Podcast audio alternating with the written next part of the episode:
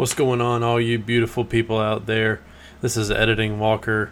We're going to get into the episode in a little bit, but Jared and I realized that we have kind of goofed recently.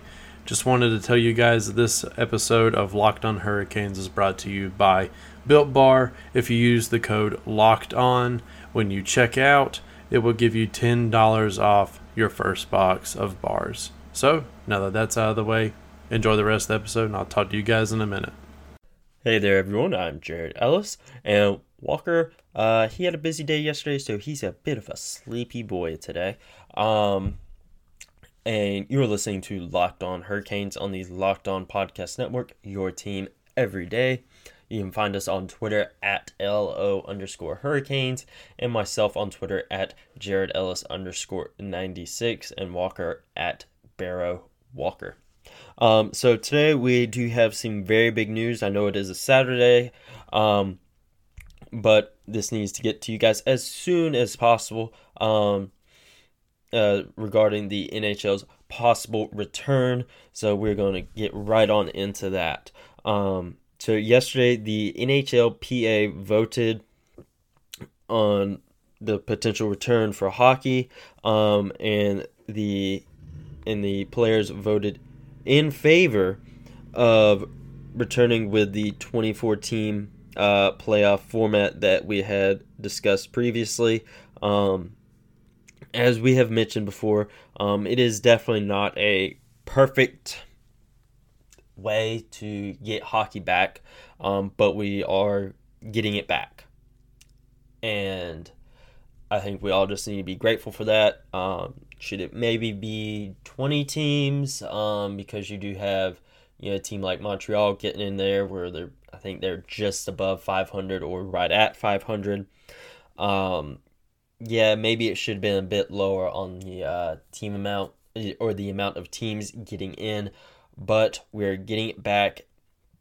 And you do have a team like Chicago where they didn't have the necessarily the best season, um, but right before everything um, stopped, they were starting to make a late season push to get into the playoffs. So that is accommodating them, along with the Rangers um, and the Panthers, you know, and other teams that were making a late season push uh, to get in. So, and while it does, it's definitely a double edged sword of it coming back because you do have.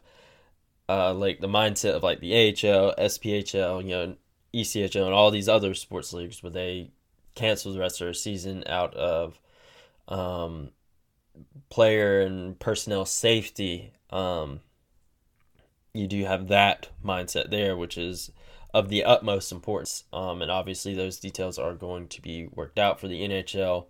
Um, but it's also business, and businesses have to make money. Um, obviously, the NHL isn't starving for money, um, unlike some of these other small smaller leagues where you know finances are a bit tighter for them.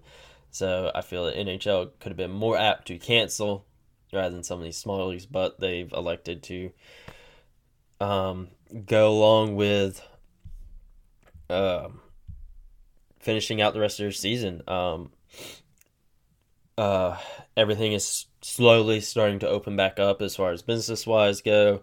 Um, so sports coming back isn't necessarily too far out of the question. Um, NASCAR is obviously back um, already. I believe um, there are some others back. I believe we have some golf going on now. Uh, and the NBA is starting to make big headway on their stuff coming back. NFL, they obviously have their stuff. Baseball has theirs as well. So we'll just have to wait and see. Again, there are many details that have to be worked out as far as when and how and rule changes and whatnot. Um, I just hope that they are able to do it in a safe manner. Um, because you do have um, players that haven't been playing in a while and just haven't been around a whole lot of people. You have people like, you know, Jake Gardiner you know, and his wife, where they just had another baby. Um, you know, and Jake, you know, going and being around people, you know, he could put himself at risk of bringing something home to his wife and children. Um, so that's definitely a scary thought, especially for the newborn. You know, whereas his wife, you know, they may be a little bit better. And I believe his toddler, you know, still, you know, they're very young children. Uh, so that's definitely scary there because you don't want anything to happen, as well as you know, countless other players that have children. Um, I just hope again they're able to do something safely, um, in a way where we can get it back. Um, but it would definitely be interesting if some of these uh, lower seeds were to win the Stanley Cup. Uh, I believe we mentioned that before, where what if one of those lower seeds won the cup? Like, okay, you won the Stanley Cup on a technicality because of, a global pandemic. Um, but one thing I have seen a lot is you know people really just shitting on this 2014 playoff format, um, which again it like I said, you know, we've said on this show many times before, it's not a perfect system. Um, but we are getting it back, and this is accommodating the teams that were making those pushes. And it's not like this is going to be every single season. This is a one time thing. They're expanding it because of the coronavirus outbreak. It's not going to be, you know, from here on out, it's always 24 teams. No, it's a one time deal. It'll be okay. Um, so that is something there that I feel is getting forgotten about. It's like this isn't going to be forever. It's just a one-time deal. No one could have predicted that this would have happened um, whenever the season first started. Okay, we didn't know that 24 teams could be potentially making the playoffs. If that was the case, then yeah, we'd all be mad because it just diminishes the importance of the regular season. But we didn't know. This is how we're going to get back. We're getting it back. Um, so this is how everything would look um, penciled in. Uh, the top seeds or the top four seeds are obviously subject to change. They could change depending on how stuff gets worked out. But out west, um, in the I'm gonna go top to bottom, you know, from the first seed down. Uh, you have St. Louis, Colorado, Vegas, and Edmonton, or excuse me, not Edmonton, then Dallas. Uh, those are your top four seeds. And then you have Edmonton, Nashville, Vancouver, Calgary, Winnipeg, Minnesota, Calgary, and Chicago. Uh, that's your Western Conference teams there.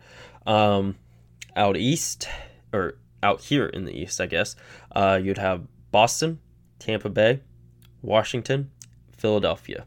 And you have Pittsburgh, us, New York Islanders, Toronto Maple Leafs, Columbus Blue Jackets, Florida Panthers, New York Islanders, and Montreal Canadiens. That is how it looks as of right now. That's per TSN, um, their official Instagram account. That's where I got that little diagram. Um, again, yeah, it's not perfect. You know, kind of Montreal being in there, kind of iffy on that. And yeah, as much as I like Arizona, they definitely uh, went downhill after they got Taylor Hall.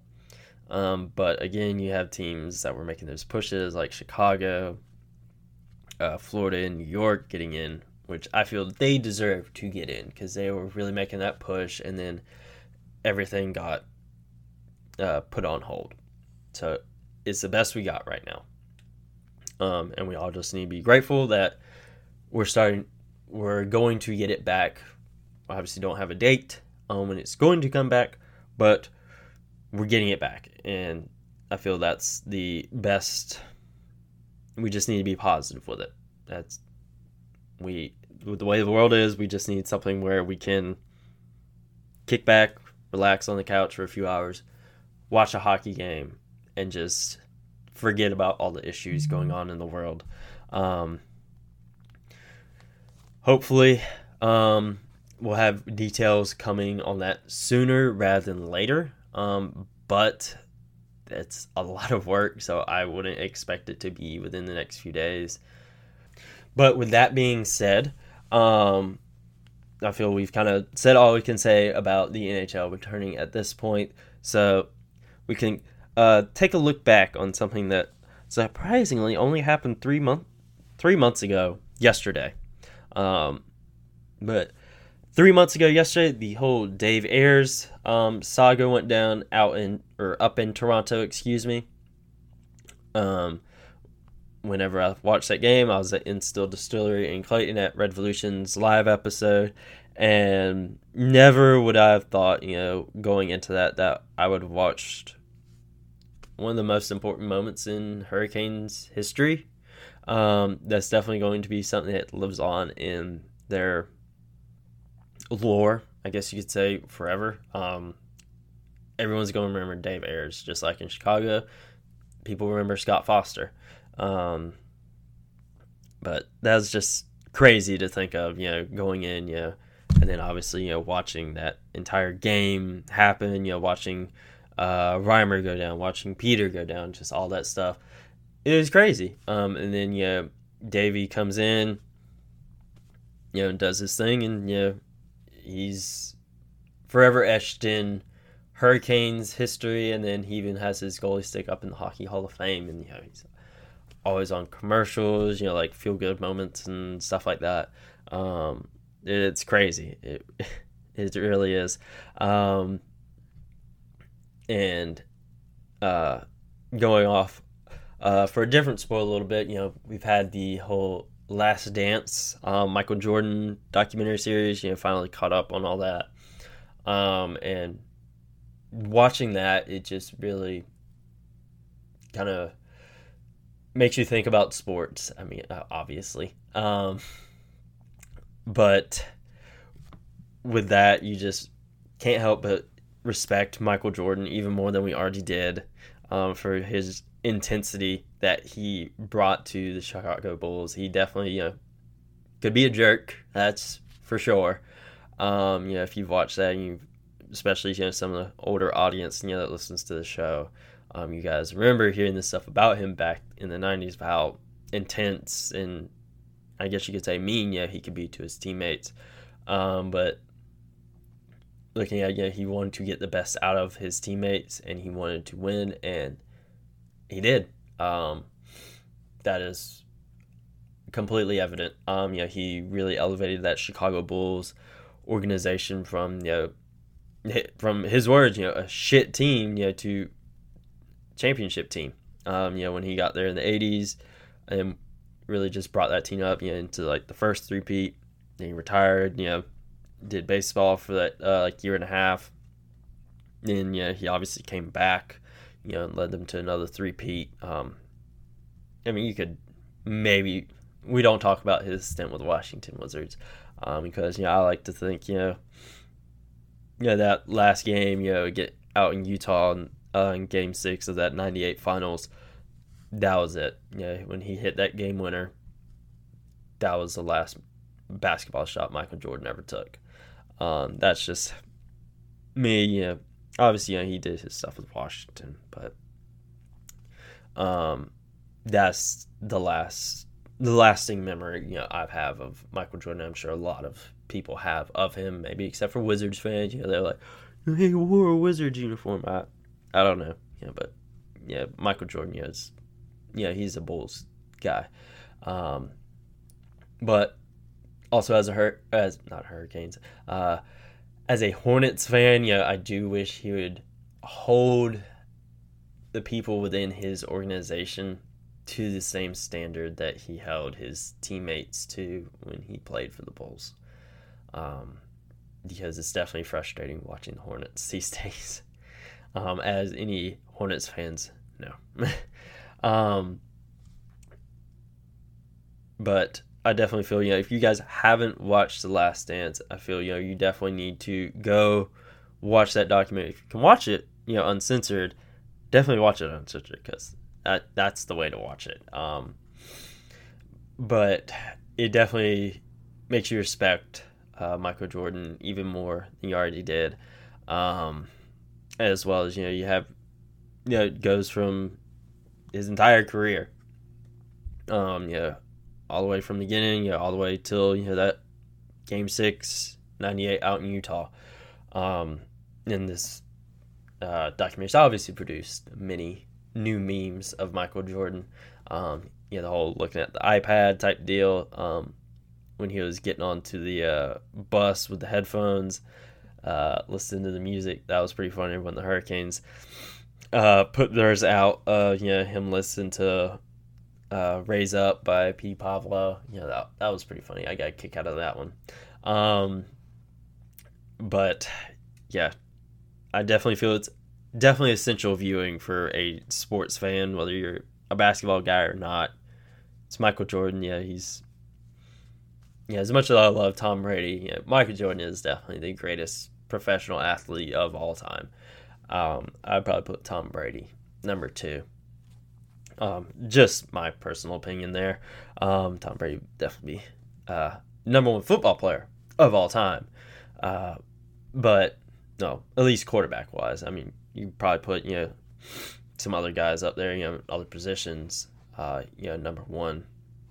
But Tom Brady definitely greatest quarterback of all time, arguably greatest football player of all time. Fight me. uh, but yeah, it's a document, uh, extremely in-depth doc- documentary about the greatest athlete of all time, um, and definitely just even with some of the behind-the-scenes stuff of you know how they filmed it, uh, the deal. You know, Adam Silver made with Michael Jordan at the time because at the time when they filmed that uh, stuff in '98, um, my NBA commissioner Adam Silver was uh, worked in the entertainment division for the NBA, and the deal he cut with MJ um, was you know MJ had to sign off on it uh, for it to be released. Otherwise, you know, it just sat in a room, the NBA headquarters. Documentary makers couldn't do anything with it. NBA couldn't do anything with it. No one could do anything with it until MJ signed off on it to make it. And was really crazy when the day he signed off on the footage, you know, to be made into the documentary was the day LeBron won the championship with Cleveland. Michael Jordan is the greatest basketball player of all time. I'm sorry, he is. It's definitely not LeBron. I don't even know if LeBron will be number two. He, he's top five for sure, but maybe even top three. But he's not better than Michael. And with that, that does it for today. Um, it was a bit of a quick episode. Um, again, it's Saturday. You know, I want you guys to enjoy your Saturday.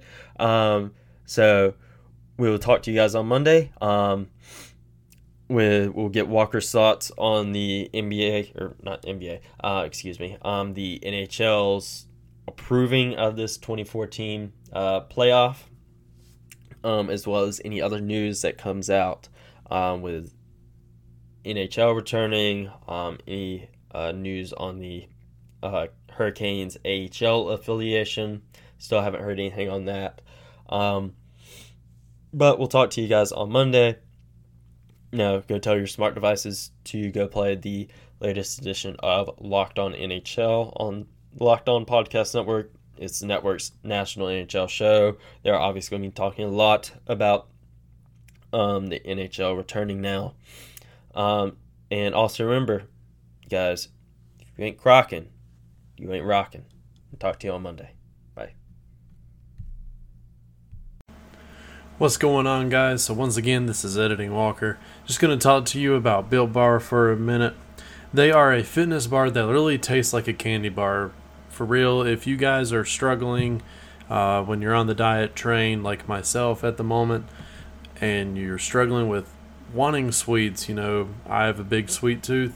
Get some of these bars, guys. They are amazing quality. They taste great. They don't have that weird kind of grimy type of candy bar or protein bar type taste that you get with with other bars that you find at the grocery store.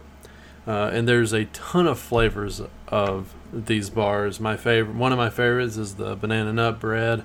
I like the peanut butter one. The orange cream bar is great. The mint chip one is probably my next favorite after the banana nut bread. But if you go to their website, you can use the promo code locked on at the checkout when you buy your first box, and you'll get $10 off your first box. So go check them out, guys, and we will talk to you all later. Thank you again for listening.